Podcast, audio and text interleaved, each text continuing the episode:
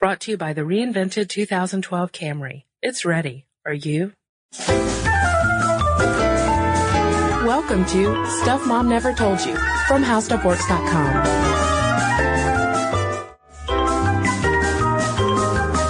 Hello and welcome to the podcast. This is Cristen. This is Molly. So Molly, as you well know, I was a ballerina mm-hmm. for a little while. And by ballerina, I really mean I just took ballet classes a lot. I'm sure you are a ballerina in your heart. In my heart, yes, I was. I um. I Because it seems pretty important to you. Yeah, it was. It was uh, really important to me. At one point, I had to choose between playing soccer and ballet, and I chose, for some reason, ballet, and uh, and went for it. Had a lot of good friends, a lot of great memories from it. But um, we decided that we should do a podcast on ballet because it is a very stereotypically feminine uh, pastime sport. Even as a non-ballerina, I have fond memories of going to the Nutcracker every year. Oh yeah, and if you think about the the ballet audiences, you know, it's usually you know the kind of silly stereotype of the girls dragging their boyfriends along to go to the the boring ballets. But uh, we wanted to do this podcast, and so I decided to take the to the lead on researching it and kind of figure out what we wanted to to focus on.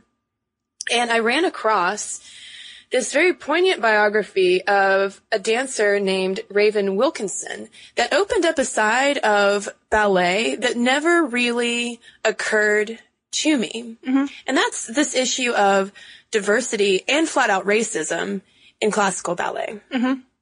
So let's learn a little bit about Raven Wilkinson and why she's so important.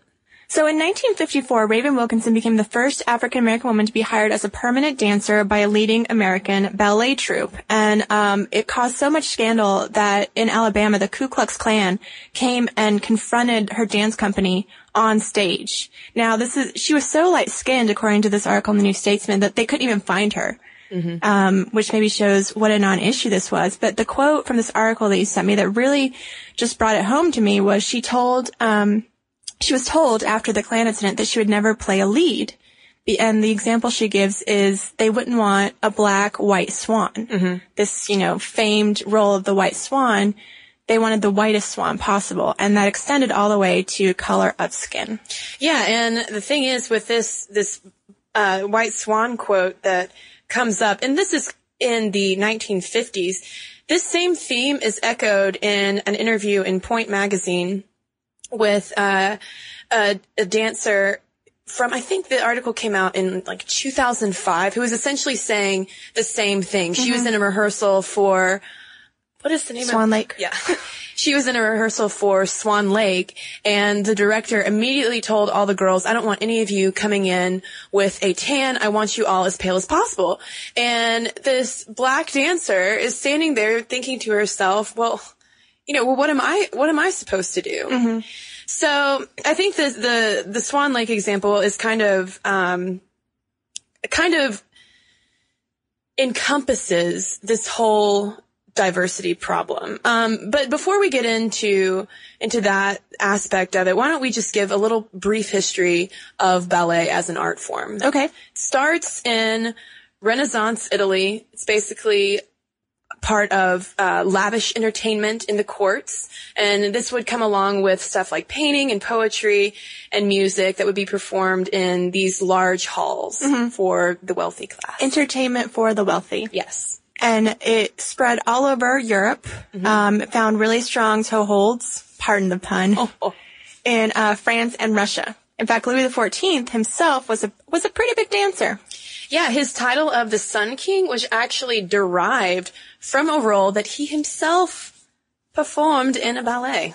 Nice fun fact. That was a fun fact. I was I was unaware of that. Yes. But I think the where the identity problems start, and maybe where these race problems start, is when ballet crosses the ocean. This very European aristocratic art form crosses over to the United States, and it sort of becomes a little bit. It's, it's trying to find its own identity, wouldn't you say, Cristen? Yeah, we have um, George Balanchine, who was uh, born in Russia, uh, b- because after Paris, ballet really um, took on a whole new life in Russia. And so George Balanchine really brings that over to the U.S. He partners up with a guy named uh, Lincoln Kirstein, who was a wealthy American patron of the arts.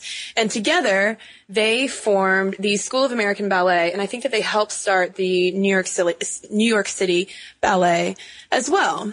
But who are they hiring as their dancers? Well, for Kirstein, like his original vision, according to this New York Times article we found, his original vision for this ballet corps was sort of a separate all white corps. I think of like six male dancers and six female dancers, and then a black corps of, you know, six males and six females. But that never really happens. It's still, it's very segregated. Mm-hmm.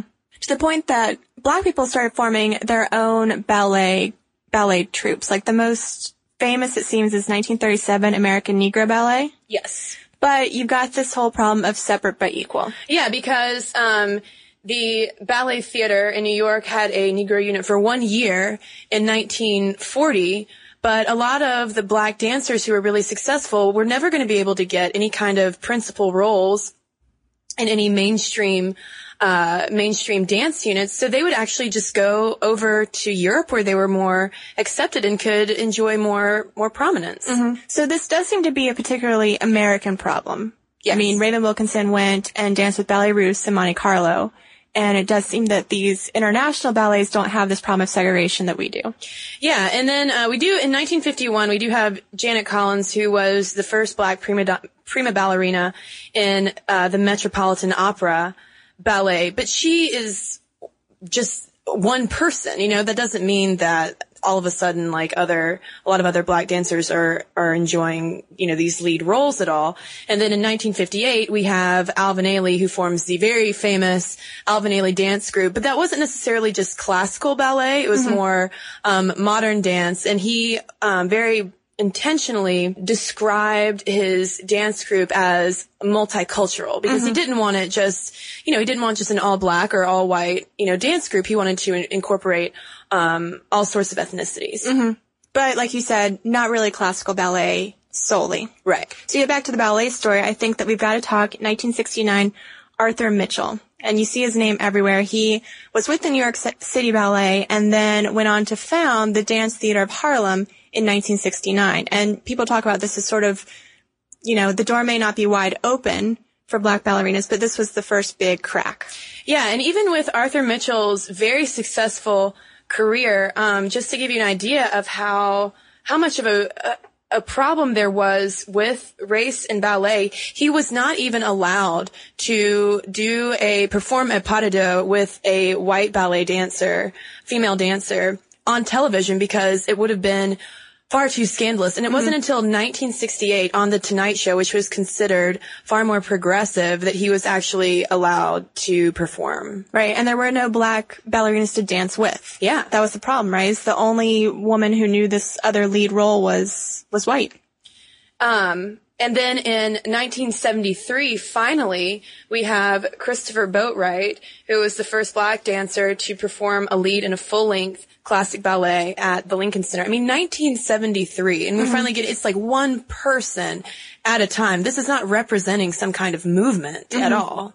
Right. These, these landmarks seem to be very few and far between. And even in the last 10 years, it's not that we're getting more, um, black ballerinas taking on these big roles. They're just forming more and more segregated troupes, it seems like. Right. And we're talking specifically about, a lot about, uh, black dancers, but I think that we can also extend this conversation to dancers of other ethnicities, like Asian dancers and stuff as well. Like the, most of the prima ballerinas that you see out there are very white, very European mm-hmm. looking.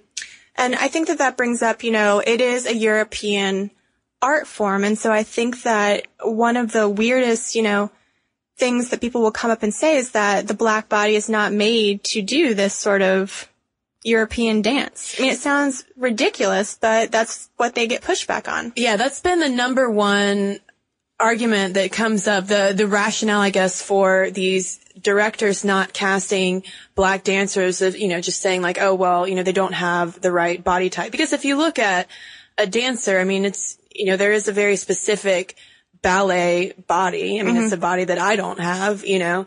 Um, but that really couldn't be further from the truth. I mean, the body type is going to vary from girl to girl regardless of her race. But in more recent years, there has been a more concerted effort with increasing diversity, specifically in classical ballet as opposed to modern jazz, hip hop, etc. Um, for instance, uh, a woman named Cassa Pancho in 2000 started Ballet Black with the London Ballet, which is um, a black dance unit that's specifically meant to promote diversity in ballet. And she even says, you know, the, the goal of Ballet Black is that at some point it won't have to exist mm-hmm. because there won't be an issue with just having all- these all white ballet units. Mm-hmm. So right now, let's say that we've got just a typical ballet group and the three people who really can put people of more color on the stage are the artistic director, the casting director, and the choreographer. So the question then becomes, do these people have an obligation of sorts to, I mean, does ballet need affirmative action to put it in very simple terms? Yeah.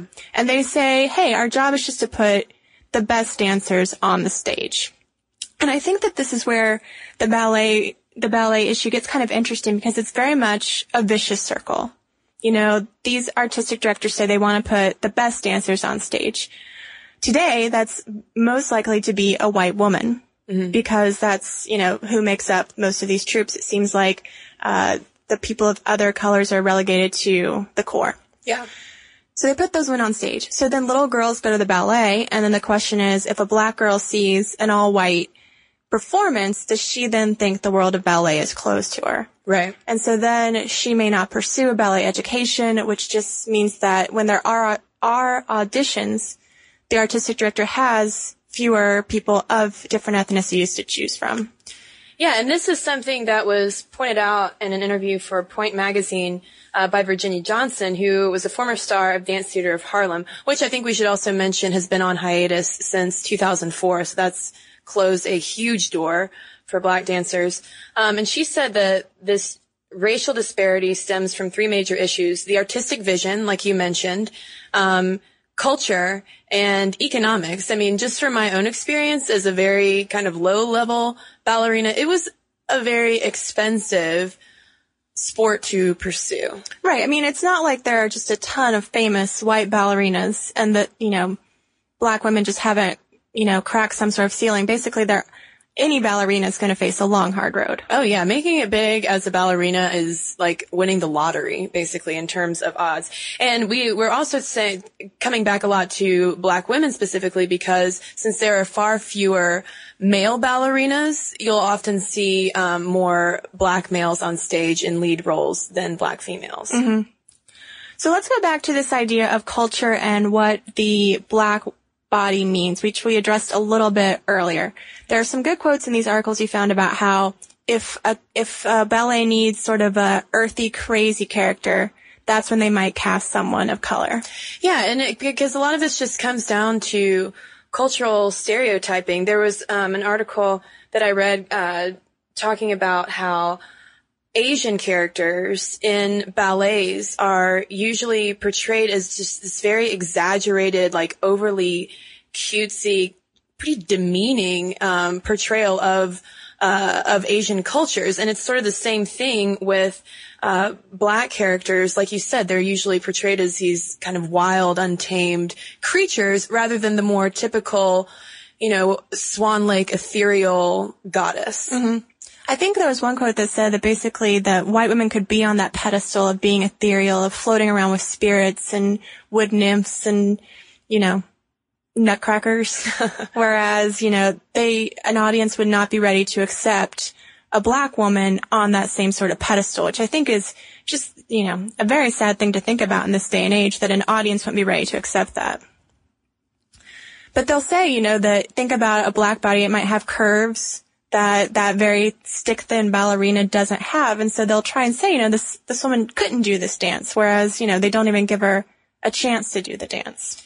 And I think that Emma Geller, who wrote a paper um, that we read called Racism and Dance, brings up an interesting point. And this is actually um, a quote from an editor for Dance Magazine. She says that bodies are idealized for specific political, economic, and social purposes of inclusion and exclusion. And so even though we think of, you know, ballet as just kind of perhaps a fluffy form of entertainment, when you look at these racial issues that come up with it, it takes on a whole new meaning of how we do and interpret specifically a woman's body. And then from there, women of different ethnicities. Mm-hmm. So it seems like with everything else that's going on, and you know, in this economy, ballet is already struggling pretty hard, mm-hmm. as many of the arts are. Does the artistic director, does a choreographer, does a casting director make the, you know, concerted effort to bring more diversity to a stage, or do you think we'll continue to see more segregated troupes. I mean, it seems like right now the trend is that if you can't find a place in the classical ballet, you're likely to join a join a group that specializes in dancers of other ethnicities. But, you know, it's, I think it's sad that you'd have to choose between, uh, a, a nutcracker with made up of no white people and a nutcracker made up of only white people. Well, and I think that the, the answer to that question isn't just going to, um, rest on the shoulders of these artistic directors at this very high level of, uh, dancing, but actually down to the very early ballet and dance opportunities that are afforded to to kids you know because obviously it takes years and years of training to become a prima ballerina. And um, one point that's made in a lot of these articles is that they're really just isn't a lot of diversity in the groups of people who are auditioning. And that might have to do with the way that there are lots of outreach programs, dance outreach programs for, um, minority young people, but there isn't necessarily a lot of follow through to really give them a support system and really educate them and give them the resources that they need uh, to take them up through the ranks and actually get them on stage as professionals. So I think that it's going to be a, a difficult problem or difficult issue to tackle. Right. And you sent me a blog uh, from 2009 in which a Dutch girl who was black was part of a ballet group and she wore her hair in a bun as her as her school required, but it was a braided bun. Mm-hmm. And, um, you know, they said that for anything less than a performance, it would just be too much effort to fix my hair this way. And she was thrown out of the school. Yeah. So it's, you're right that I think that there are a lot of obstacles just for young girls trying to get to a level where they, where they would even be considered by, um, a casting director. So it's, it's, um, it's a pretty interesting thing to think about. Yeah. It was definitely eye opening, uh, for me because I just, you know, I really hadn't given it much thought to be honest, but looking at it now, it does seem like ballet definitely has a pretty significant diversity problem. And especially with all the different other dance forms that are out there that are probably becoming more popular than ballet, I think that, think that it might be high time for the people, the powers that be to try to even harder to remedy that. But, or will ballet know. die out? Or maybe ballet will wither away. An elitist relic of the past. Maybe this is the swan song for uh, ballet. Okay, we better stop these. We've cracked puns. that nut. Yeah.